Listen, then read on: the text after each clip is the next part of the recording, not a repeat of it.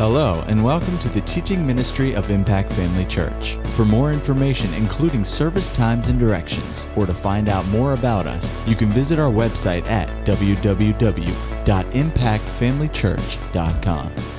We trust you'll be blessed by today's message. I want you to go with me tonight to Ephesians chapter 6.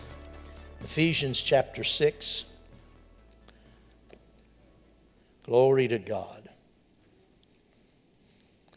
On Monday night prayer, the last couple of Monday nights, I've had uh, those of us who come out on Monday night praying about, uh, praying about, uh, praying along a particular line.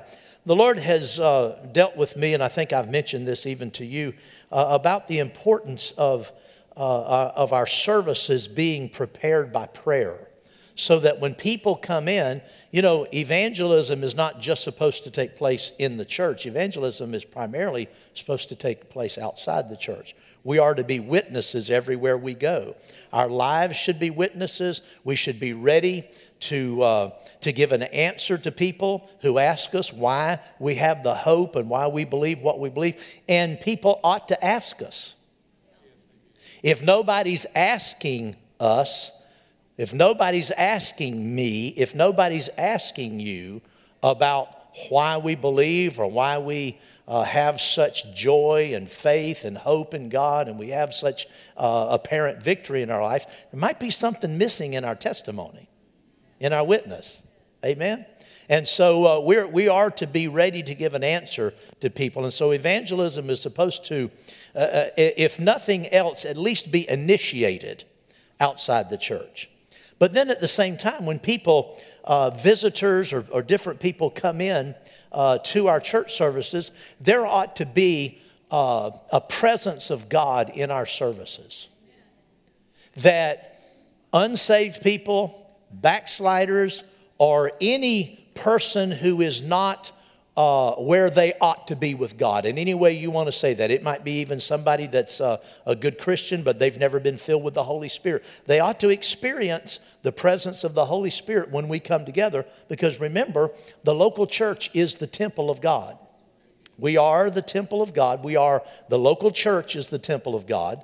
And, uh, the glory of, of the, I got distracted here. I got looking at all these empty seats. What in the world?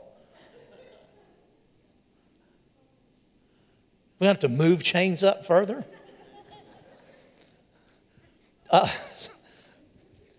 we are the temple of God, and the temple of God in the Old Testament was filled with His glory. Come on now, get with me tonight, all right? Are you awake? Are you out there? I'll leave you back there in the, in the recesses and the, in the penny seats in the back. Come on now, get with me tonight. There ought to be a presence there ought to be the manifestation of the Spirit. Now, when I say that, I'm, I'm not just talking about the gifts of the Spirit, which is the technical uh, explanation of that, but I'm just saying that there ought to be the presence of God in manifestation. Now, that doesn't mean all of our services should be the same. It doesn't mean that we're going to have a, uh, uh, a real uh, you know, loud, sort of exuberant uh, uh, type. You know, Sunday morning we were just worshiping and praising God out loud, and, and that was kind of refreshing, you know. Well, uh, that's good. We don't have to have that every Sunday. There are different kinds of services. Sometimes, you know, it's ordained of God, like tonight, that I just teach, teach the Bible. And there's an anointing to teach, and, and we ought to learn to yield to that anointing and to cooperate with that anointing, draw on that anointing. You know this as, as, as well as you know anything that whatever the Holy Spirit is doing in a service, uh, all of us have a responsibility to reach for that, to reach out and, and draw on that and, and to uh, uh, uh entertain what God's doing in your own heart. And not just sit back in church, well, let's see what you can do, preacher. See if you can move me tonight. You know? And listen, we're all human. We all have flesh.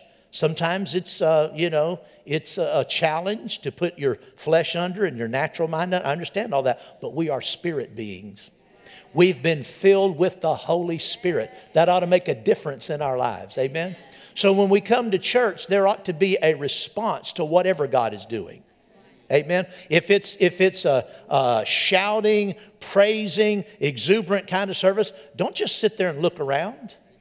And just so I just I just my mom used to do that. I can say stuff about my mom now because she's been in heaven eight years and and you know she and she's not coming back. You know what I'm saying?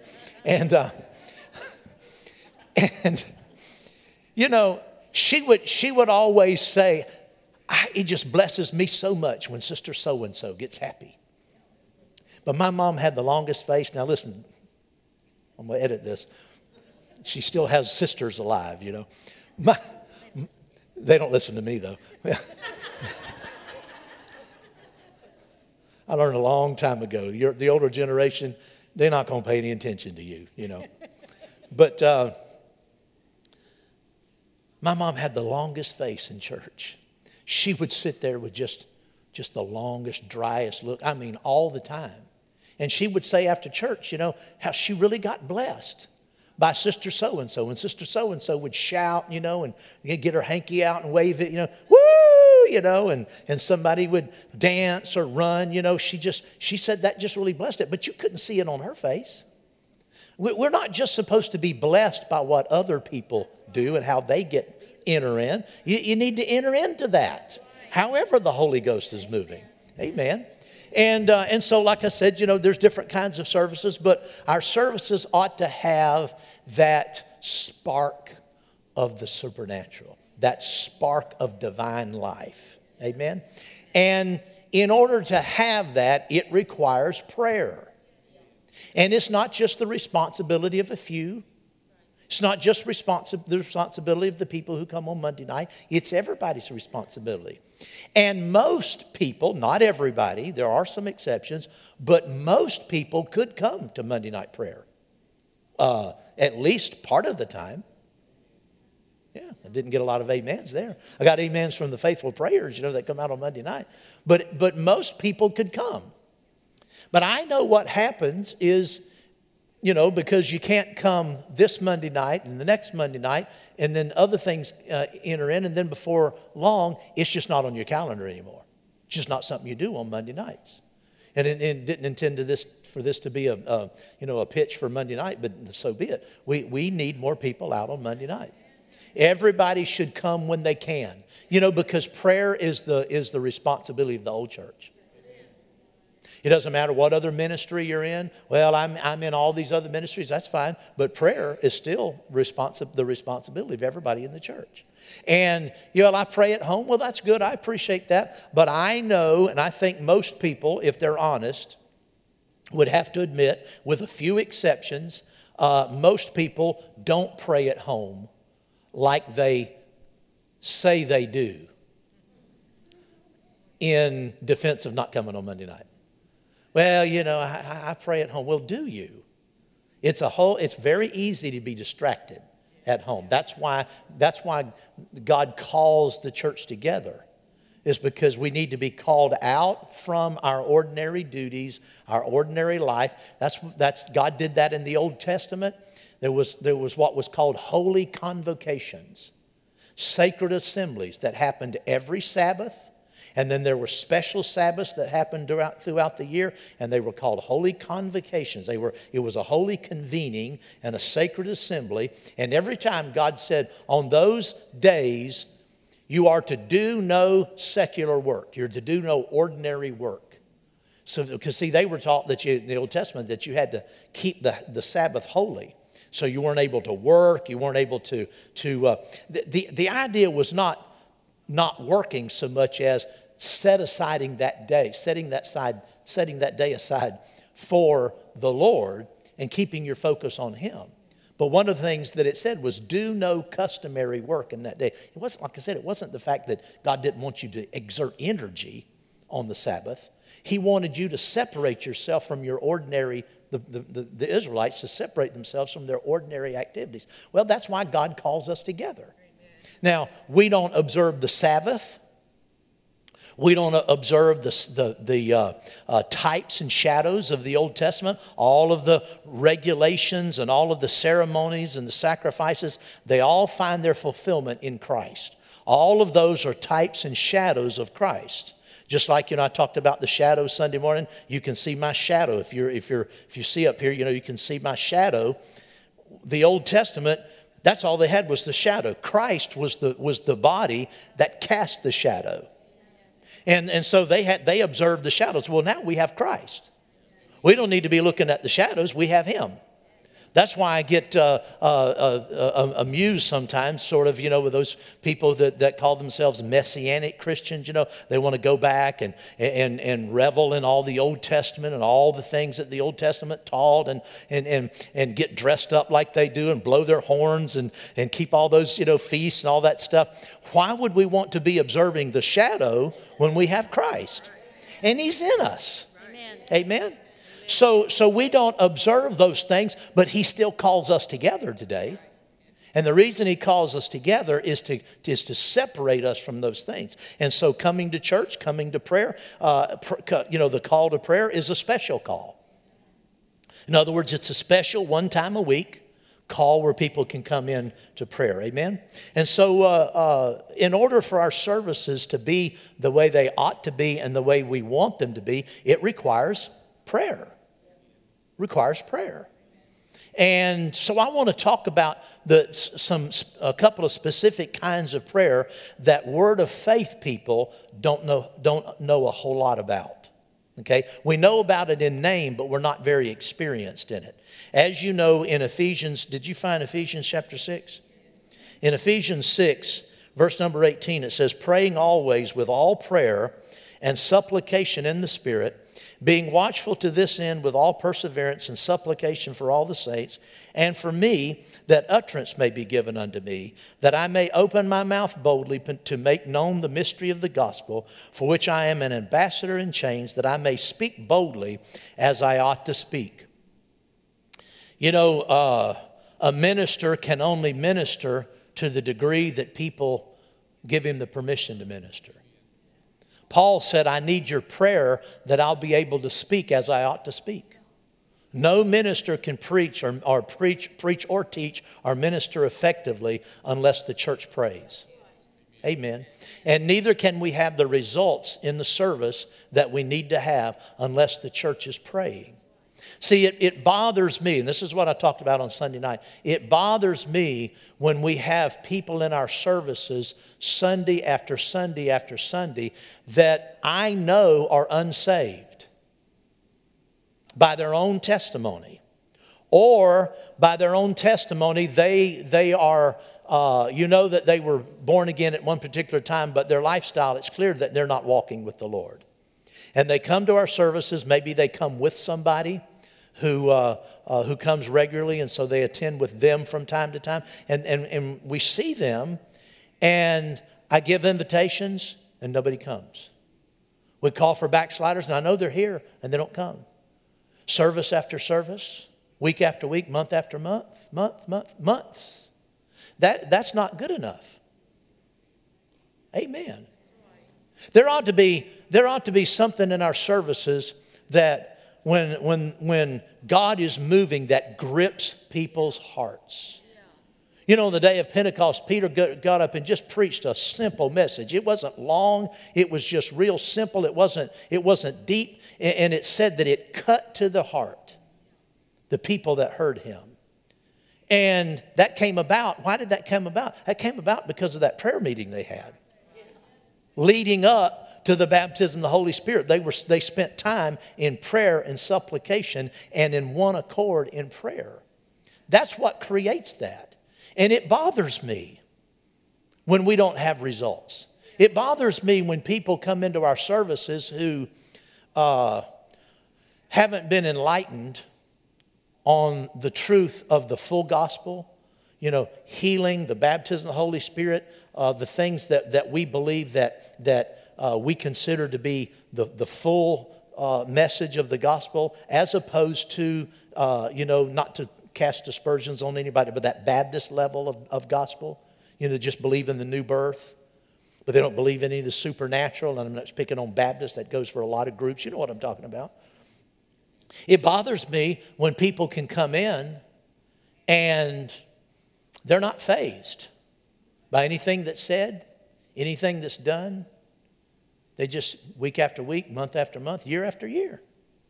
They just, they just stay. Now, you know, is, can we expect every sinner or every backslider or every non-spirit filled person to, to, you know, to, to uh, be born again or come back into fellowship or be filled with the Holy Spirit. I don't know that it's realistic to expect that everybody will, but I tell you what, we, we could do better. Yeah, we could have better results. And I know what brings it on it's prayer. Amen. I, I remember in the days of the, of the uh, early Word of Faith and, uh, and, and the charismatic, the Word of Faith movement was uh, came kind of came out of that was a was one part of the bigger charismatic movement. I, I was watching one of the uh, famous preachers back then. Uh, in that day on, on TV not long ago. They ran a special, you know, and, and, and he was preaching. And uh, he just preached just a simple message on the baptism of the Holy Spirit. It wasn't deep. It wasn't, it doesn't get, he didn't give a lot of scripture, you know, just, it was real simple. But there was even on a, on a VHS tape, well, I mean, I saw it digitally, but that's how it was recorded, you know, on, on old tape, nearly 50 years old it was almost crackling with the power of God. I mean, you could just sense it when you when you listened to it. And it was an auditorium full of people, and people were in one accord. And there was several thousand people there, and they're worshiping God. And I tell you what, he got up and talked about the Holy Spirit, and I mean, hundreds of people came from every direction in this massive auditorium to be filled with the Holy Spirit. Well, there was a move of God on. Well, I hunger for that. I hunger for that for today. We, we, we, we ought to have, I'm not willing to, to concede that we have to go without anything God's done in the past. Now, we, we might not be able to, uh, by our faith alone, because it involves more than us, we may not be able to, with our faith alone, uh, usher in uh, the end time revival in, in all of its glory, but we could have it here. We can have it here. There needs to be that, and I know that prayer is the thing that produces it. Amen. So, like I said, there are different kinds of praying. He says, praying always with all prayer and supplication in the Spirit. One translation says, praying with all kinds of prayer. Now, you know, you've heard me teach on this, there are different kinds of praying, and they're not all the same. And there are different rules for different kinds of praying. The problem with most Christians, most Christians don't know that there are different kinds of prayers. They just think praying is praying, all praying is the same. But we know that there are different kinds of prayer. There's the prayer of praise and worship is prayer, the prayer of commitment, the prayer of consecration, the prayer of agreement. There's united prayer. There's uh, uh, uh, the prayer of faith, the prayer of supplication, intercession. There's all these different kinds, and they're not the same. Well, word of faith people like us, we know that up here, but because, because in the word of faith movement, we focus so strongly, and, and God led us to. That was what the, the it wasn't the word of, of, of something else, it was the word of faith movement. But we focused on faith, the prayer of faith, because people needed to learn how to exercise their faith to, meet, to get their needs met. See, I came up in a Pentecostal denomination. We didn't know anything about the prayer of faith. We knew a lot about the prayer of consecration. And so, Pentecostal people and holiness people in general were a very uh, holy, sort of very conscious of, of living holy and consecrated lives uh, didn't fully walk in, in as much as they thought they did sometimes, but uh, there was an awareness of holy living that a lot of times we don't have in, in the modern church today. Uh, so we didn't know anything about the prayer of faith. And so even though we had, uh, in, in the churches that I came out of, we had a lot of praying, And that prayer produced a good spirit of revival. People were being saved. People were, were uh, God was demonstrating Himself. The Holy Spirit was in demonstration. We had a lot of things happening on an individual level, on a personal level. Most people were not getting their prayers answered. We had people getting healed, but most people didn't.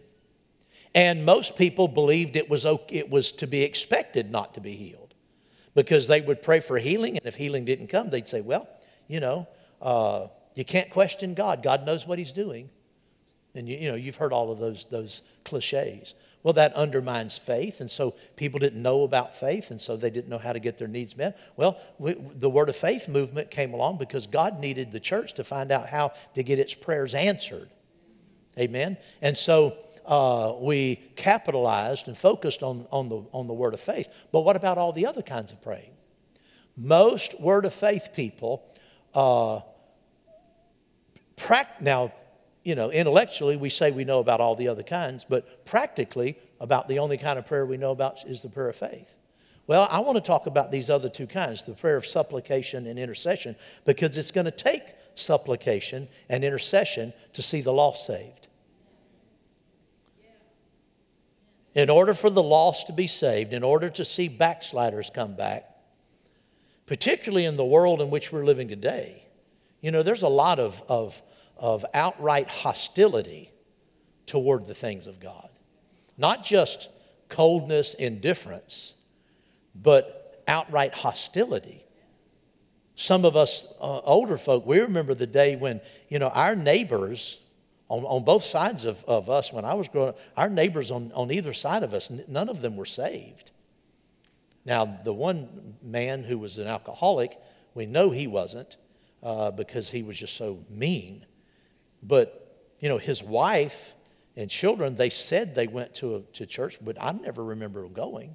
In other words, they said, we are blank, you know, denomination, but we never see them, never saw them go to church. What I'm saying is, they weren't godly, they weren't pursuing the things of God, but there was a respect for people like our family and for true Christians and for the Bible in general. I remember one time I was working with a telephone company and I, and, I, and I was carrying a lunchbox at the time. I was working on a remote job site where there wasn't any, weren't, weren't any restaurants, you know, and you had to bring a lunch. And I had this regular, you know, old fashioned looking lunch box, you know, from the 40s, you know. And I had it, and, and, uh, and I had, brought my Bible with me that day because we were out in the middle of nowhere. And so you just take your lunch break, and I'd just sit there and read my Bible. And there was only me and I think one other telephone guy working at this remote location. And, uh, and so I took my Bible, you know, and I set it up on a, on a piece of equipment and, and set the lunchbox on it. And this guy came in. He had been, this other telephone man, he had been in, in and out of the office, that little building, you know, several times that week. And I mean, a foul mouth. Oh my Lord, just telling dirty jokes and just, you know, you just a man of the, of the world. He came in that day and he saw my Bible with my lunchbox on top of it. And I mean, he flipped out. He said, Whose is that? Get that lunchbox off of the Word of God, off the Bible. That's God's holy Bible. And uh, that's exactly, I didn't say that, but my friend and I, you know, we kind of looked at each other and kind of and said, sure, didn't mean to, you know, to hurt your feelings, you know. But he had, he had respect for the Bible. He wasn't living it, but he didn't want to see it disrespected. We don't have a lot of that today. There is outright uh, hostility, and if not hostility, uh, very uh, serious indifference to the things of God. And uh, we need prayer more than ever. We, we've always needed prayer, but we need prayer more than ever in order to reach people. And the prayers of supplication and intercession are the prayers that affect these kinds of situations. It's not the prayer of faith. The prayer of faith is good for getting your needs met, but the prayer of faith won't do anything for the people who come in who don't know God. Amen? Uh, in, uh, uh, go with me to James chapter 5. James chapter 5. You see a good uh, description of what supplication is. You'll notice in the scripture we just read, praying always with all prayer and supplication in the Spirit. What is supplication? Well, James describes supplication. In the fifth chapter of James, he starts out by saying, uh, let's look in verse number 13. Is, any, is anyone among you suffering? Let him pray. Is anyone cheerful? Let him sing psalms. You know, whenever you're going through a hard time, you need to pray. Your first response isn't calling somebody else. Is anyone suffering? Let him pray. You know, the Bible, and, and even in this chapter, talks about praying for one another, but uh, you can't. You can't get somebody else to do your praying for you. You can have people help you pray, but the, the fundamental responsibility in prayer of, over your own life is your own. Amen. Is anyone among you suffering? Let him pray. Is anyone cheerful? Let him sing psalms. You wouldn't say, I sure feel, I feel, I feel so cheerful today. Sing psalms for me. Would you sing a psalm for me? I'm so happy. Sing a psalm for me. No. Well, if, you, if you're going through trouble, you don't just say, well, pray for me. People do that all the time. I have people all the time, pray for me. You'll notice, if you've ever noticed, just pay attention. Most of the time when, when, when you ask me to pray for you, I usually grab your hand and pray right then. Have you ever noticed that? It's because I know when I leave there, I'm probably not going to remember to pray for you. Now, let's be honest. 99% of people, when somebody says, pray for me, and they say, yeah, I will, they don't. That's the truth. And I'm not going to tell people, yeah, I'll pray for you, and then not pray for you, so I just don't tell them. I just pray right then. And, and you can see the disappointment that flushes over people's face. Somebody Sunday morning, right before church, pray for me. I said, okay, let's pray right now. And, and it was just like, oh, I thought you were going to, you know, call me up or, you know, in front of everybody or, you know, go home and, and pray for three hours, you know. No, just pray right now. Let's pray. Pray for yourself. Pray for yourself. Amen. Don't ask everybody to. Some people just say, pray for me, just like, you know, it's like, it's like saying goodbye. Well, pray for me. No, pray for yourself. Well, glory. Amen. If I prayed for everybody and spent time in prayer, I'm talking about time, you know, for everybody that wanted me to pray for, that's all I'd do. I wouldn't get anything. I'd just say, well, that's what you're supposed to do. No, it's not. I'm not supposed to do everybody else's praying. That's crazy. Amen. I'm supposed to do the praying I'm supposed to do, doing my praying, and I'm supposed to teach you how to pray, and you're supposed to pray. Well, glory to God. It's the way it works. Amen. Pray for me. No, pray for yourself. He said, Is anyone among you suffering? Let him pray. Is anyone cheerful? Let him sing psalms. Is anyone among you sick? Let him call for the elders of the church and let them pray over him, anointing him with oil in the name of the Lord. Now, the, what this is talking about when it's talking about calling for the elders of the church, this is talking about people who are so sick they can't come to church. Amen. This isn't talking about praying in church. Calling for the elders is calling on the pastors to come and pray. Whenever someone is so ill that they literally can't come to church, then that's the time you call on the pastors to come pray and anoint you with oil. And I do that. I still anoint people with oil. When I have to go into somebody's home and pray for them because they're down. And I, uh, you know, I've used, there's nothing special about the oil. I, bottle, I buy a little bottle of, of olive oil, but it's not from Jerusalem. Doesn't have any kind of a sash attached to it or, or special you know, anything from special olive trees. It's just ordinary olive oil. And, uh, and, and anoint people though, because that's, there's nothing in the oil, it's just a symbol of the Holy Spirit. And sometimes I've not had any oil at hand, anointing oil, and I had to use what I could find. I anointed, I anointed Mark Morgan with Pam. Spray Pam. Did I not? I went to his house. This was years ago. They hadn't been coming to church very long, and he was burning up with a fever. I mean, he was bad shape. And, uh, and I went over there, and I, I didn't have any oil. And I said, Leslie, where's your oil? She doesn't cook with oil. At the time, she said, I use Pam. I said, give it to me. I sprayed it on my hands, and I, and I anointed him. It's oil. Next day, he was at work. I mean, that thing broke just like within just a, just a, a, a not a few minutes, but just a, not very long, an hour or so. I mean, it was gone. I, I performed a wedding one time, and it was my second wedding, the second wedding I ever performed. I was still at Rhema.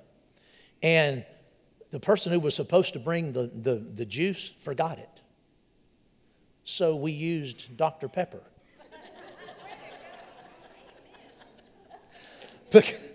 in the glass, it looks, it sort of looked like grape juice, you know? And nobody knew but the bride and groom and me. We just poured that Dr. Pepper in there, and, and they're still married today. That was in 1980, I mean 1980, and they're still married today, and they're still both serving God and, and are faithful, praise the Lord. And so Dr. Pepper did the job. That's the truth. Let him call for the elders of the church to let them pray over him, anointing with him with oil, whatever kind he can find, in the name of the Lord. And the, it's the prayer of faith that heals the sick, not the anointing with the oil. The prayer of faith will save the sick. And the Lord will raise him up, and if he has committed sins, he will be forgiven. Confess your trespasses to one another. Pray for one another that you may be healed. The effective, fervent prayer of a righteous man avails much. Glory to God. This is talking about special praying. This isn't talking about casual praying. The effective, fervent prayer of the righteous, of a righteous man, the fervent prayer of a righteous man avails much. The Amplified Bible says the effective, fervent, heartfelt prayer. You know, there's, there's different degrees of fervency. I don't get real worked up when I'm saying the blessing over my dinner. What? Unless I'm in Africa. It's a, a little more fervent. I'm a little more conscious of what I'm praying about. Amen. But ordinarily, you know, not every kind of prayer needs the same kind of fervency. And so when I say, when I, when I refer to casual praying, I'm not talking about being casual toward the things of God. I'm, a better term would just be common praying. There is praying that, that is more common, everyday sort of praying, where we pray over things. I mean, you, you, in, in, the mornings when you're praying over your day, you know, I get up in, in, in the morning, I look at my scriptures and I read them. I spend, you know, an hour or so just kind of building myself up and praying in the, in the, in the mornings. I, am just praying about uh, my day and I'm really just fellowshipping with, with the Lord. There's not any particular fervency, you know. I'm, it's early in the morning, not fully awake, you know, and and and uh, it's it's it's more ordinary. It's more uh, common praying. But then there are things that come up in life that require more fervency because they're more uh, there's there's a greater need. You understand that? The ordinary word for for prayer in, for instance, in uh, First Timothy chapter 2 when it says, I exhort first of all that, that supplications, prayers, intercessions.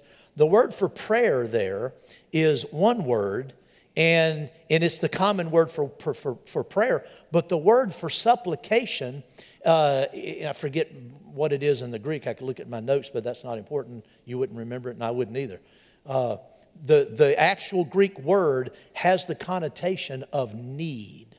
It's not in the ordinary word for prayer. In other words, it's a time of special need. And I've illustrated it like this you know, when, when you pray for your children, when they go to school in, in, in, the morning, you know, if you have small children, you pray over them, you know, that the Lord will keep them and protect them. That's one level of, of, of fervency. It's not real fervent. The first time they leave the house with the car keys, having just gotten their full permit and they drive down the road on their own, there's another level of fervency. Isn't that right? But that's one level of fervency. But when that same son or daughter you find out is driving a Humvee on a, on a search and, and destroy mission in Afghanistan, that's a higher level of fervency because there's a lot more at stake than there was when they were going to, to out the door to go to school. So there's, there's different kinds of fervency, and fervency is important in prayer. Supplication is a fervent prayer. It's a heartfelt prayer because of a need. The need is what determines the degree of fervency. And it's fervency, I'll just say this, I'll get to it later. Fervency isn't something we work up, it's not a, an emotional thing or a it's not a, a, something you psych yourself up to or, or work yourself up. You know, it's not f- fervency that we're instructed to have in praying is, is not the result of, of wrinkling your, your brow and, and you know, clenching, clenching your, your fist real tight and, and praying in a real religious voice. Oh, God, oh, God. That's, all of that is natural. Think about it. Why would God be moved by that rather than, God, you know, I need your help today? Well, I'm not going to respond to that, but if you'll get, if your voice will, will oscillate, you know, and quiver, then I'll really listen to that. No, that's fervency is, is something that comes from the need, and the other part of fervency comes from heaven. There's a fervency that comes from heaven, and it's a result of God's fervency. We'll get into that a little later. You know, God's not half hearted about anything He does. He isn't. And Jesus ever lives to make supplication and intercession for people. And a parent is more fervent in praying about the child than the child often is about himself. Because the parent understands more of what the need is. The child knows a little bit about the need. I'm having a test today in math and I'm not prepared. that's a, that's a, that produces a level of anxiety. There's a need there. A parent is, a, is aware of greater needs. A parent is aware of greater threats to that child. So the parent, because of, of, of, of the enlightened place the parent is, the parent is more enlightened about what's going on. And the parents love. You know, I, I, I learned this a long time ago. Your children will never love you as much as you love them. Every parent understands that. And because of your love for that child, you have a fervency for them that they're not even capable of having for themselves in their own interest. Well, think about God. God is omniscient, He knows everything, He knows fully what's, what's at stake. He knows exactly the threat that you're facing. And might not be a physical threat, might not be danger, but the threat with, to your walk or the threat to you fulfilling his call and plan for your life. He's aware of so much more. And because of his superior love, he's moved with compassion so much more than you're capable of being even having for yourself. You're not even aware of the degree of compassion God has. Just like that little third grader doesn't have any idea of the compassion you have as a parent toward him. Just doesn't have, and there's no way he can know. Well, we don't have any way of, of really understanding how compassionate, how caring, how, how aware, and how much God wants us to uh, to be victorious and, and to uh, uh, win in every situation in life, to be victorious, to, to, to uh, fulfill the plan of God, he's just in a, in a superior place. There's a, de- there's a degree in fervency that we pick up from heaven. And it's a supernatural thing. It comes into our spirit by the Holy Ghost.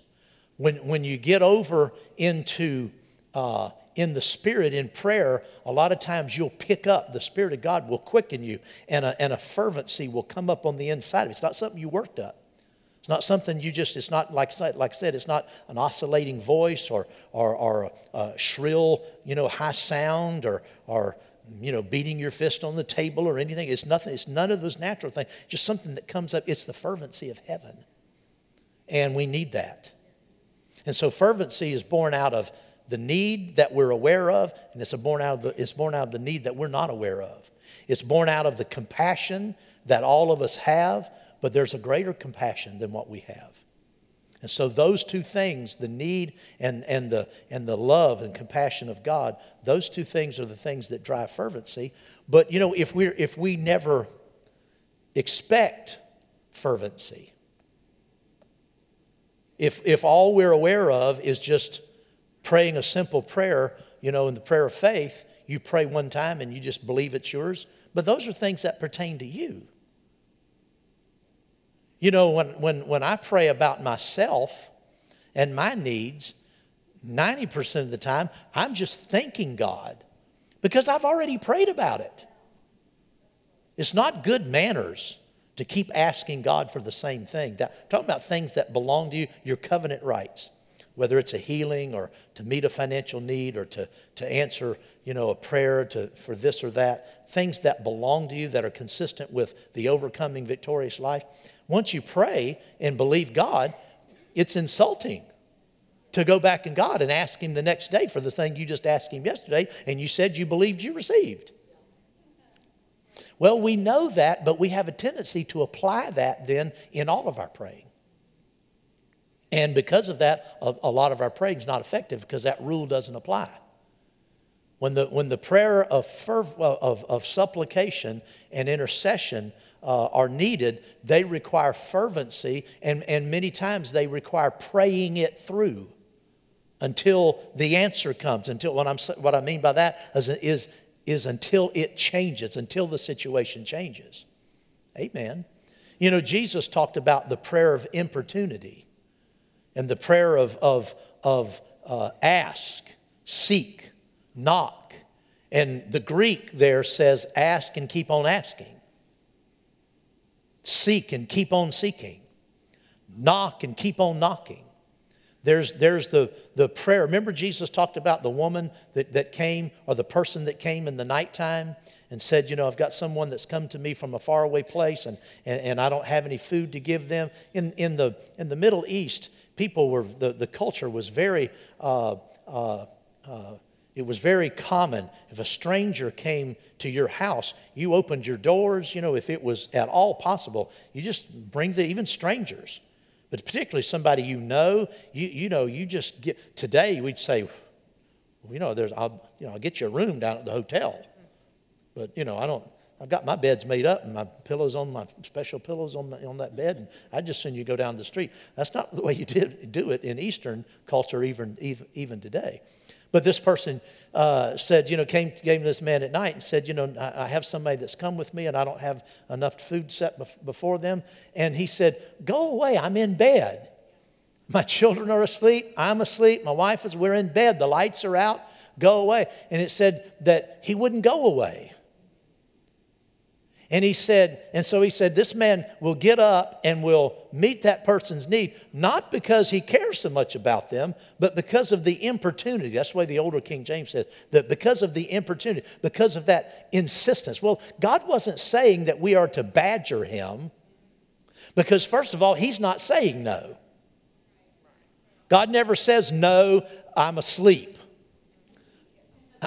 I'm too busy that, so that couldn't represent God. The point Jesus was making is there are times you have to stay after it in prayer. When you're praying about other people, that particularly people who don't know what we know, they don't know their rights and privileges in Christ. Say, well, maybe they, they, they should know. They've had opportunity to know. Yeah, there, there's, that, that does enter into it. When people have, when, people ought to grow and mature in Christ. They ought to. Not everybody does. And eventually, if, you, if, if a person just doesn't take advantage of the Bible, you know, maybe you're maybe somebody's in a church that doesn't teach the baptism of the Holy, Holy Spirit, teach against it. That's that's a lot to overcome. I, I have compassion for people like that. Raised in churches, all they've ever heard is that speaking of with other speaking in other tongues is of the devil. They've heard it all their life.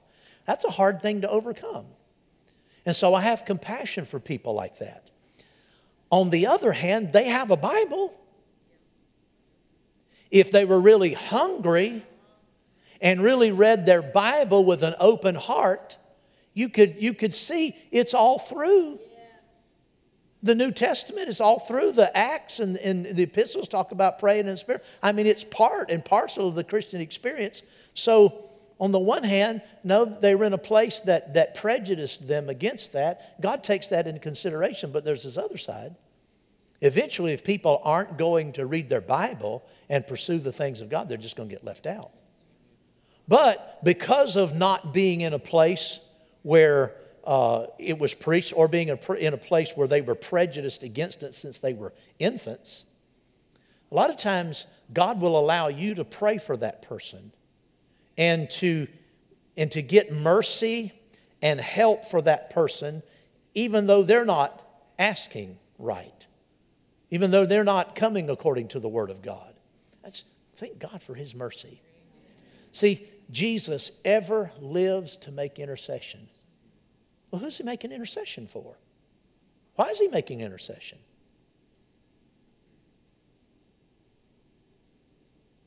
Why, why, why, why is Jesus at the right hand of God, the Father, making intercession if we're all perfect in Christ? You know, a lot of people teach that today. I heard a guy just last week or the week before, an old friend, I've known him for 25 years, at least, maybe longer. He's a missionary. We've not been close friends. I don't think he's ever been here. Uh, maybe one time. Uh, he's got a, he's got a, a very powerful ministry. So Ray McGrath, he went out to one of the nations uh, years ago raised up churches, Bible schools. I mean, he's, he's, he's probably an apostle. I mean, he, he really has that kind of stature.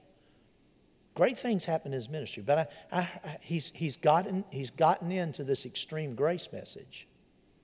And, and I heard, I hear him, but I read, he made a statement where somebody was simply presenting the fact that, you know, there still is judgment and people need to be warned about judgment. You know, Paul reasoned with Felix of righteousness and judgment to come, did he not? Is that in the New Testament? Yeah. So that's in the Bible. But anyway, a person just, just mentioned, you know, that, that there is that side of the gospel where we need to warn people. And I was stunned. This man that I've known all these years, like I said, he's gotten completely uh, deceived in this message. He said, in all his 30 plus, nearly 40 years of ministry, he has never one time ever mentioned the judgment of God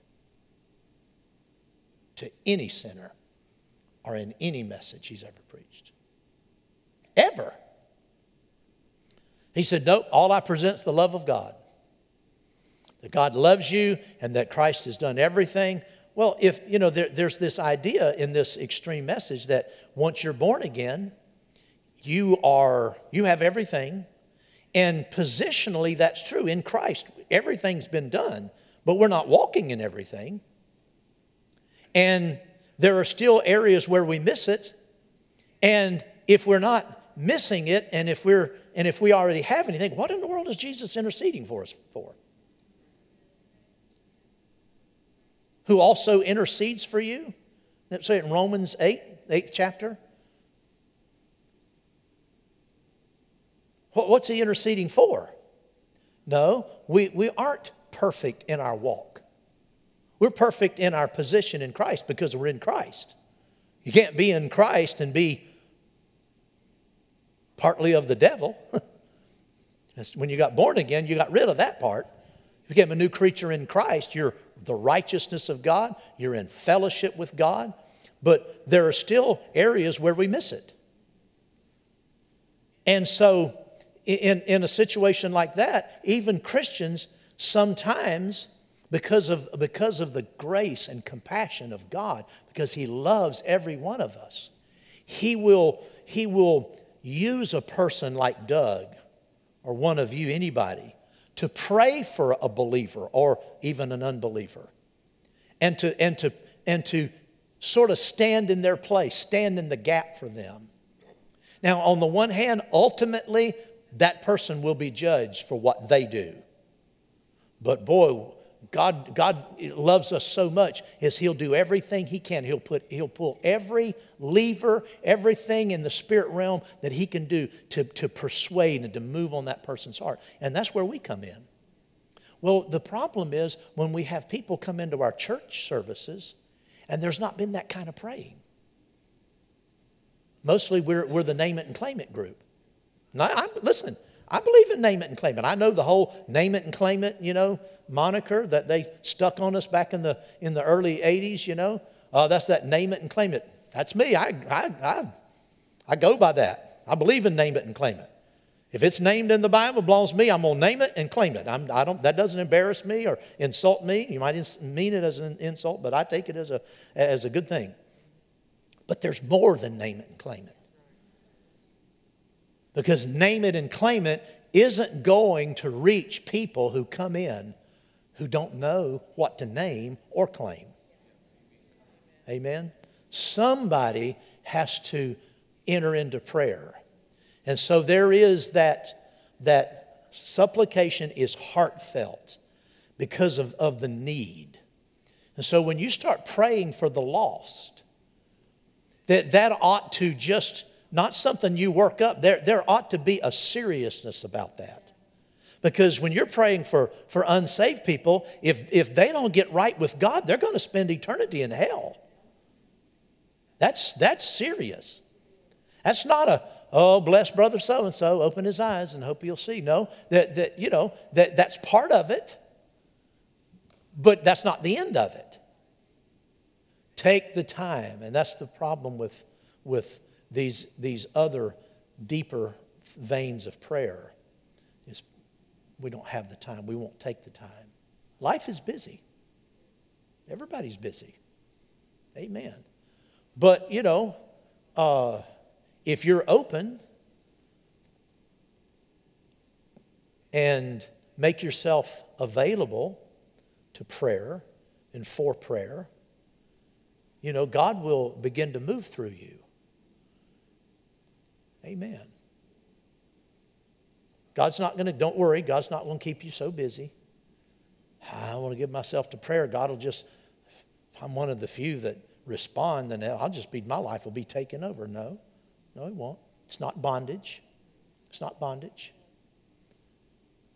But I tell you what, when God wakes me up in the middle of the night to pray sometimes, yeah, initially I'd rather sleep. And I usually try to ignore for a few minutes.